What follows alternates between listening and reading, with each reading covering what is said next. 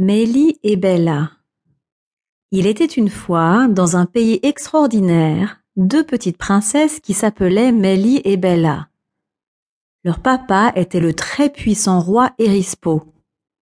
Il était le roi du royaume des fraises bleues, un pays fantastique dans lequel tout le monde habitait dans des fraises bleues.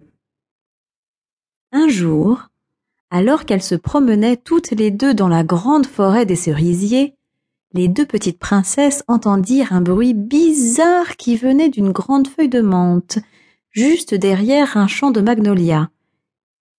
Tif, tif. Tif, tif. Qu'est-ce que c'est? demanda Mélie, un peu nerveuse. Je ne sais pas, répondit Bella.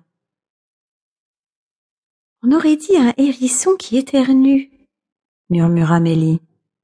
C'est impossible. Ce n'est pas la saison, sourit Bella.